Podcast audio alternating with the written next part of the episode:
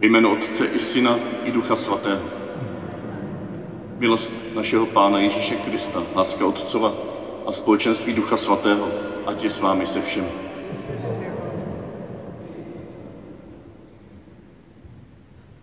Ježíš se dnes zadívá na své učedníky a zeptá se jich evangeliu, které za chvilku uslyšíme. Za koho lidé pokládají syna člověka? Čili za koho lidé pokládají mě, mě v této lidské podobě, tak jak se se mnou setkávají. Koho ve mně vidí, za koho mě považují. Mohli bychom spolu s nimi odpovědět spoustou různých způsobů, jak dnes lidé vnímají Ježíšovu osobnost. Ale to je jenom předehra pro tu zásadní otázku, kterou Ježíš má. A za koho mě pokládáš ty? Za koho mě pokládáte vy, moji nejbližší, kteří se, jste se se mnou vydali na cestu? Koho ve mně vidíte? Jak mě oslovujete? Jaké naděje do mě vkládáte? Tím pro vás jsem. Stojí za to si sám za sebe teď a tady vyslovit svoji vlastní odpověď z hloubky srdce. Ne nějaké kliše naučené, ale to opravdu, co vyrůstá z našeho života, co září na našich skutcích, slovech. Za koho mě pokládáš? Za koho pokládáš Ježíše, syna člověka?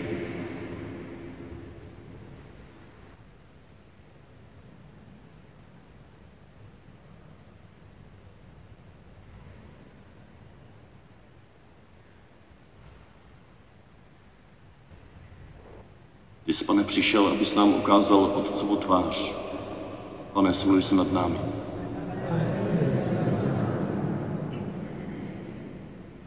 Stal se pro nás cestou, vztahem k tvému nebeskému Otci.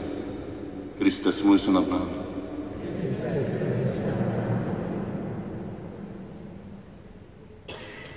Dáváš nám na cestu plnosti tvého království, bratry a sestry, církvy, a důvěru, že pekelné mocnosti nepřemohou. Pane, smiluj se nad námi.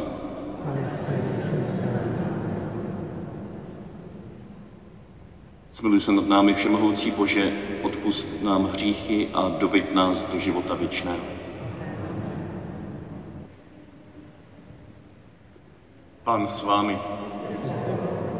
Slova svatého Evangelia podle Matouše.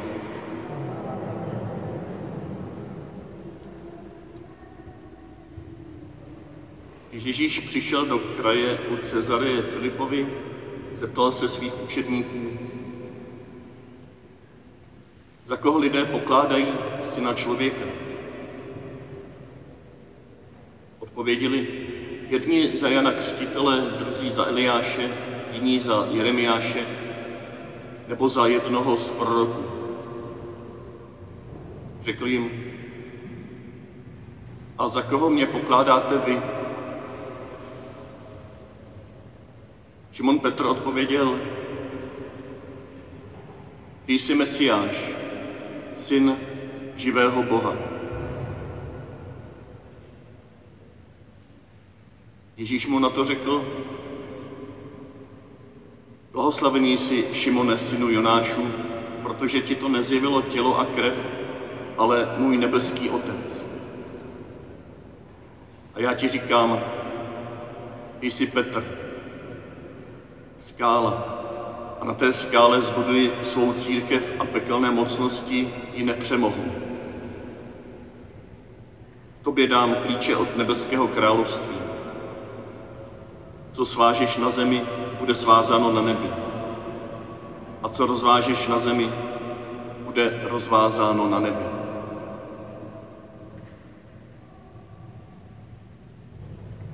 Potom důrazně přikázal učedníkům, aby nikomu neříkali, že je Mesiáš. Slyšeli jsme slovo Boží.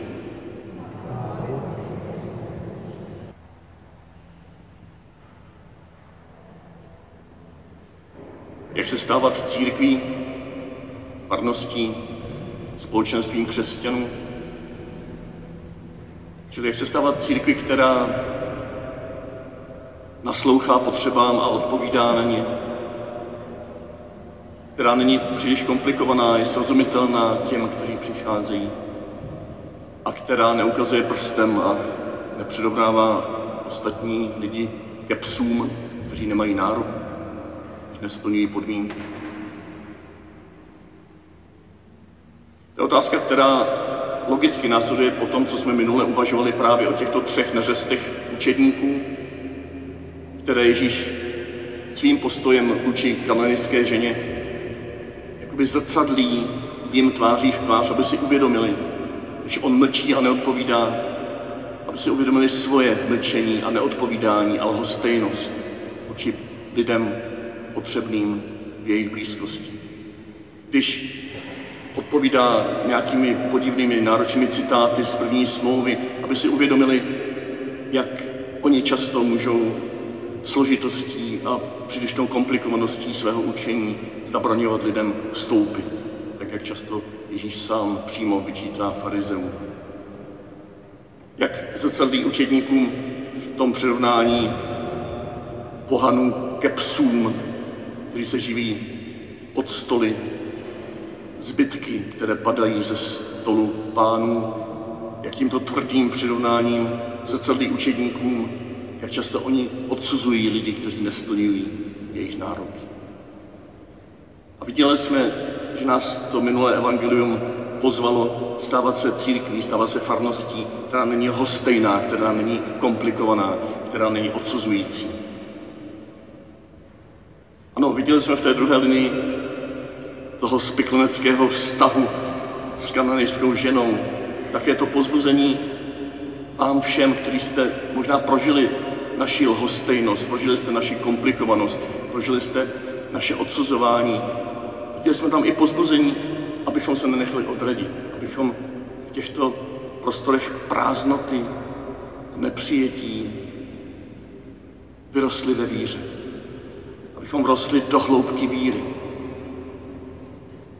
A Bohu díky se to tak často stává, že to je právě skrze tyto prázdné prostory ty nenajdou u svých bratří a sester to, co potřebují, mohou vrůst do mnohem hlubších rovin své cesty s Kristem. A to přece není tou královskou cestou církve. To není tou cestou církve, která vyznává, že brány pekelné ji nepřemohou. Spolehání na to, že z našeho vlastního hříchu Bůh nakonec udělá dobro. To přece nechceme. Tak nutně po tom minulém evangeliu následuje otázka, pane, jak? Jakým způsobem se můžeme stávat církví, která není lhostejná, která není komplikovaná, která není odsuzující? Jak na to? A přijdeme, že v dnešním evangeliu Ježíš naznačuje, jak na to. On tam doprostřed toho evangelia, evangelia slibuje, že brány pekelné takovouto církev nepřemohou. My se často zužíme na to zaslíbení Šimonu Petrovi, že bude skalou, na které Ježíš postaví svou církev, že bude tím prvním papežem a tak dále a tak dále. To tam nutně zaznívá. Je to určitá kotva, ale ne jediná. To dnešní evangelium má mnohem hlubší bohatství, právě možná ve světle otázky, Pane Ježíši, jak se můžeme stávat společenstvím učedníků Kristových, které je otevřené potřebám druhých lidí, které prostým způsobem hlásá radostnou zvěst a které místo odsuzování pozdvihuje lidi tam, kde jsou a provází je na jejich cestě, jaká je.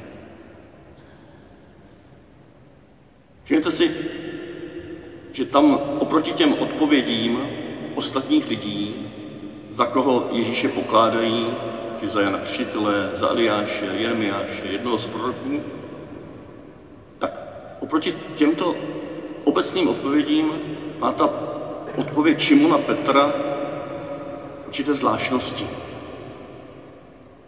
určitá specifika, určitou jedinečnost, ve které právě můžeme vytušit ten hluboký základ, tu skalnatost jeho odpovědi nebo jeho postoje, která Ježíši potom dovolí říct, na této části skály, kterou si ty, Petře, a s ostatními učitníky tvoříte další živoucí kameny církve, na této části skály, kterou jsem já sám, Ježíš Kristus, postavím svou církev a brány pekelné nepřemohou. Čím přemáhají brány pekelné místní společenství křesťanů, místní farnosti, místní církve, které vznikají a zanikají?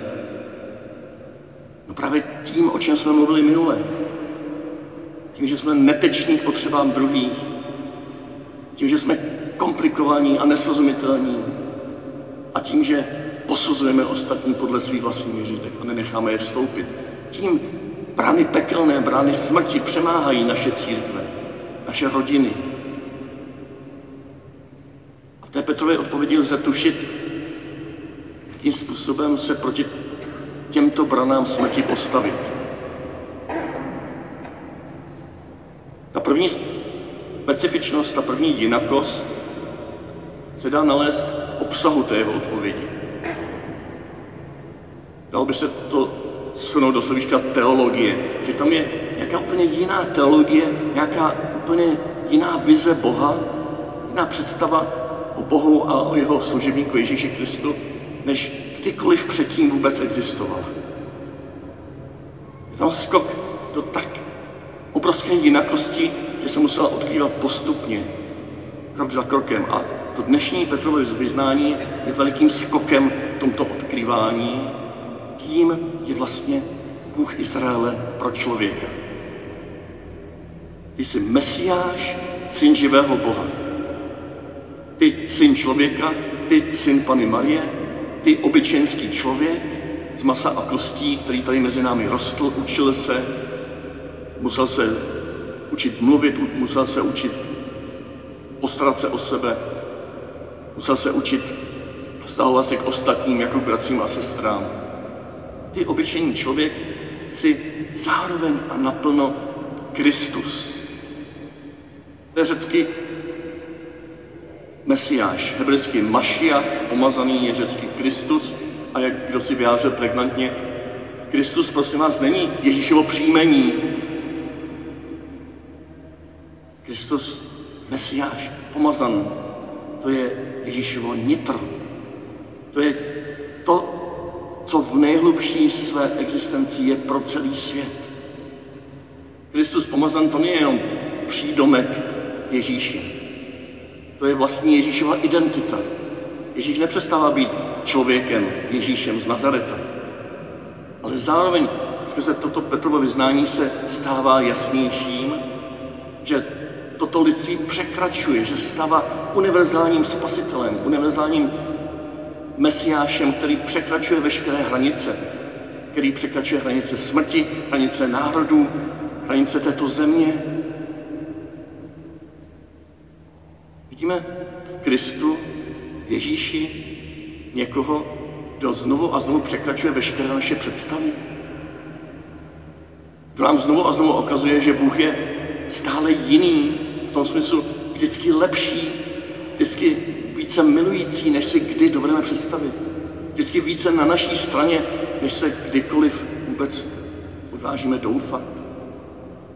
A že toto platí úplně pro každého člověka, který stojí za jakýmikoliv hranicemi našich malých chlívků církevnických a lidských a politických a státních.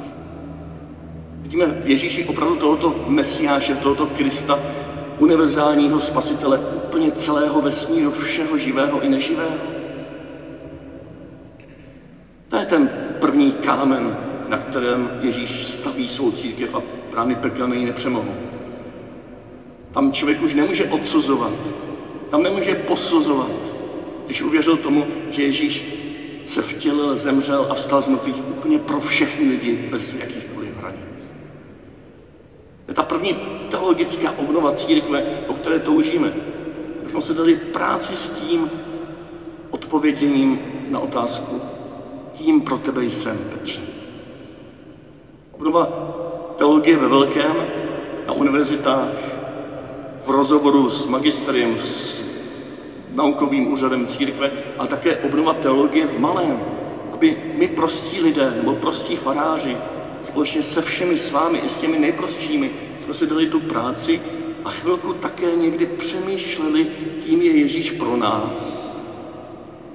Že překračuje naše představy, jak jsme byli zvyklí ho nazývat, s ním komunikovat. A taky díky tomu se poslouchali do jeho odpovědi, kým my jsme pro něj. Protože Petr, když to vyznal, ty jsi mesiáš, jsi Boha živého, tak taky potom slyší zpětně. Ty jsi Petr, to je skála. Kým jsme my pro Boha? Kým jsme jako jednotlivci, jako rodiny, jako farnost? Co pro Boha znamenáme? Čemu nás posílá? Jak moc nás miluje a co z nás chce vytvořit? Za koho nás považuje? To jsou náročné otázky, kterými, když se nezabýváme, tak plujeme tímto světem s nějakými jednoduchými odpověďmi, které jsou sice jednoduché, ale nejsou pravdivé. Jo, my jsme parta dobrých lidí, kteří se schází v neděli v kostele. To je hezký, ale to není plná pravda o církvi, o farnosti. Takže vás chci pozvodit, abychom ve světle této první vrstvy Petrovy odpovědi, té teologické vrstvy, nevstávali přemýšlení, kritickou reflexi o naší vlastní víře. Způsobem, jaký je vám vlastní. V prostém rozhovoru s dětmi před spaním, v prostém rozhovoru na nějaké biblické hodině, na nějakém setkání na faře nebo v domácnosti. V prostém rozhovoru, kdy čteme písmo svaté spolu s několika přáteli, se kterými se týden co týden scházíme a společně se modlíme. Tam se tvoří teologie církve, tam se obnovuje, tam postupně zazáří Kristus jako mesiáš, nebo Ježíš jako mesiáš, který překračuje naše hranice a my žasneme a najednou jsme nově doma u tohoto Ježíše, který nám ukazuje cestu k ostatním lidem. V tomto postoji církev potom nebude přemožena brány, skrze brány pekelné. A to není všechno. Ta druhá jinakost, tam je v tom, že Ježíš říká, to ti nezjevilo tělo a krev, ale můj nebeský otec. Tato teologická dimenze našeho života církve, to poznání, kým je Kristus pro nás, nebo kým je Ježíš pro nás a kým my jsme pro něj, by zůstalo na vodě, kdyby nebylo zasazeno do mystiky, do spirituality, do kontemplace, do vnitřní osobní modlitby. Petrovi to, tato odpověď nepřišla na mysl jenom proto, že poctivě reflektoval, zkoumal a hovořil o minulosti Izraele, o bohatství Izraele, o první smlouvě. Jemu to nebylo zjeveno jenom proto, že četl písmo, že se i hádal s ostatními učedníky a s farizeji a s rabíny tehdejší doby vnitřně, navenek.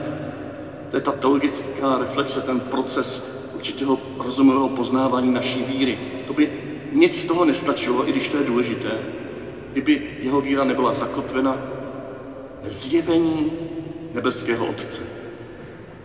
A kde nebeský Otec zjevuje svým miláčkům, jim je jeho syn Ježíš Kristus.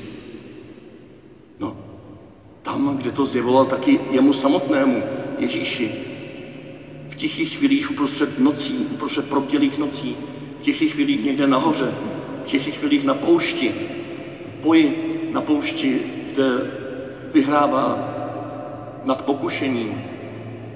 To je všechno mystika všedního dne, ke kterému jsme pozváni a ve které, když budeme společně žít a každý z nás jedinečně žít, každý trošku jinak, ale ve vzájemném rozhovoru, tak budeme ponořeni do toho druhého, do té druhé zvláštnosti Petrovy odpovědi, která není už jenom skrze rozmovou reflexy, uvažování a rozhovory o nauce, tím je Ježíš, ale bude nám zjevena v srdci.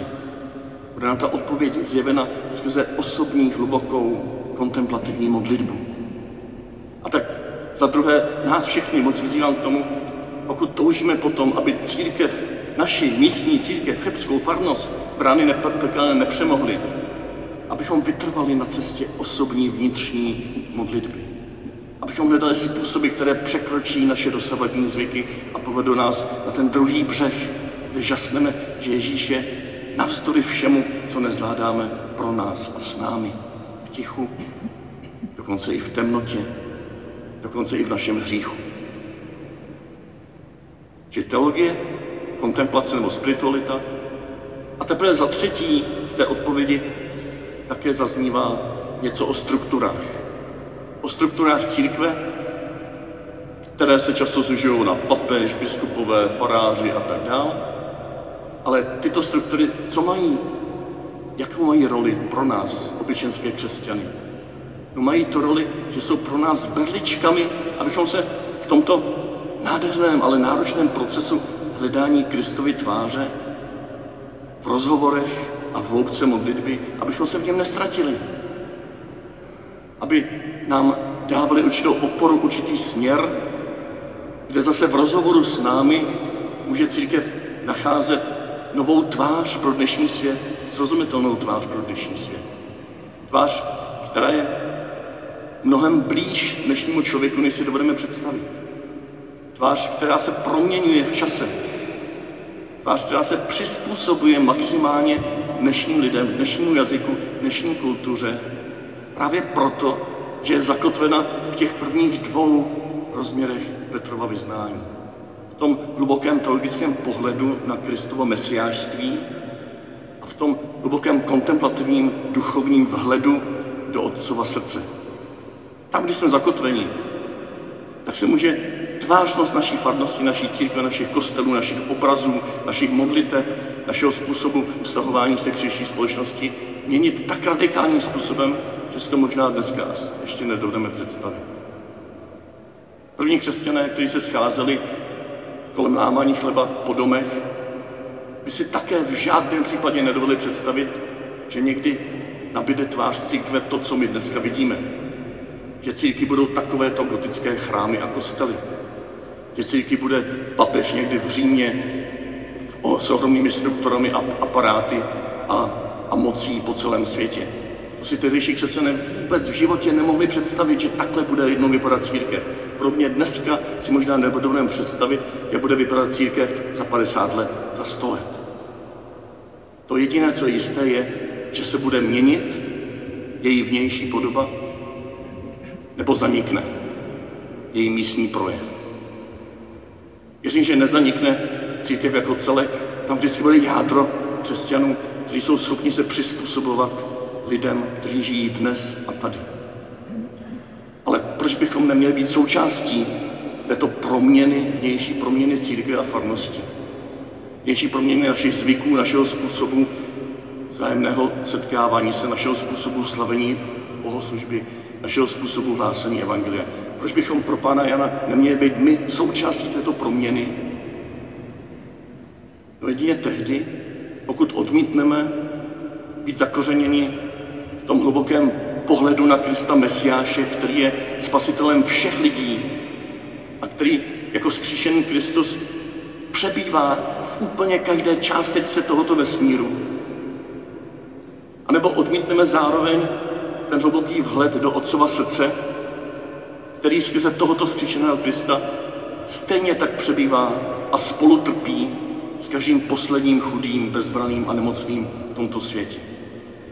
Pokud se odvážíme tohoto vhledu do široka a tohoto, nebo tohoto rozhledu do široka a tohoto vhledu do hloubky, tohoto rozhledu do široka Ježíšova mesiářského srdce, a tohoto vhledu do hloubky otcova srdce, spolutrpícího, tak pak jsem si jistý, že můžeme směle být také součástí toho procesu proměny, kterou dnešní svět tak potřebuje a tak očekává od každého z nás, od každé farnosti, od každé diecéze celosvětové církve.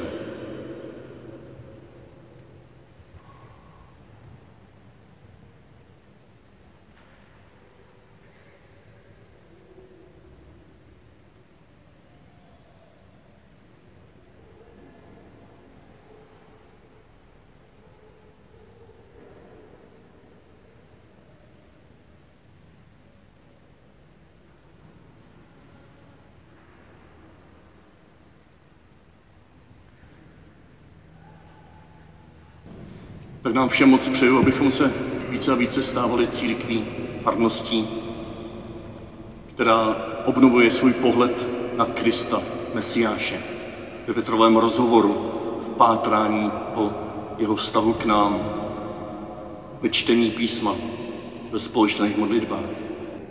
Zároveň moc si přeju, abychom tento proces, toto společné zápolení s tím obrazem Božím v nás a pro nás také zakořenili v modlitbě, ve vnitřní modlitbě, kontemplaci, v tom osobním vztahu s Otcem, který se nám zjevuje jako Petrovi. A pak má velkou důvěru, že budeme moci být církví, která je srozumitelná tomuto světu. Její struktury se proměňují tak, že její podstata, sám Ježíš, nově zazáří a přitáhne k sobě ty, kteří po něm žízní. Pán s vámi. Požený vás všemohoucí a věrný Bůh, Otec i Syn i Duch Svatý. Jděte ve jménu Páně.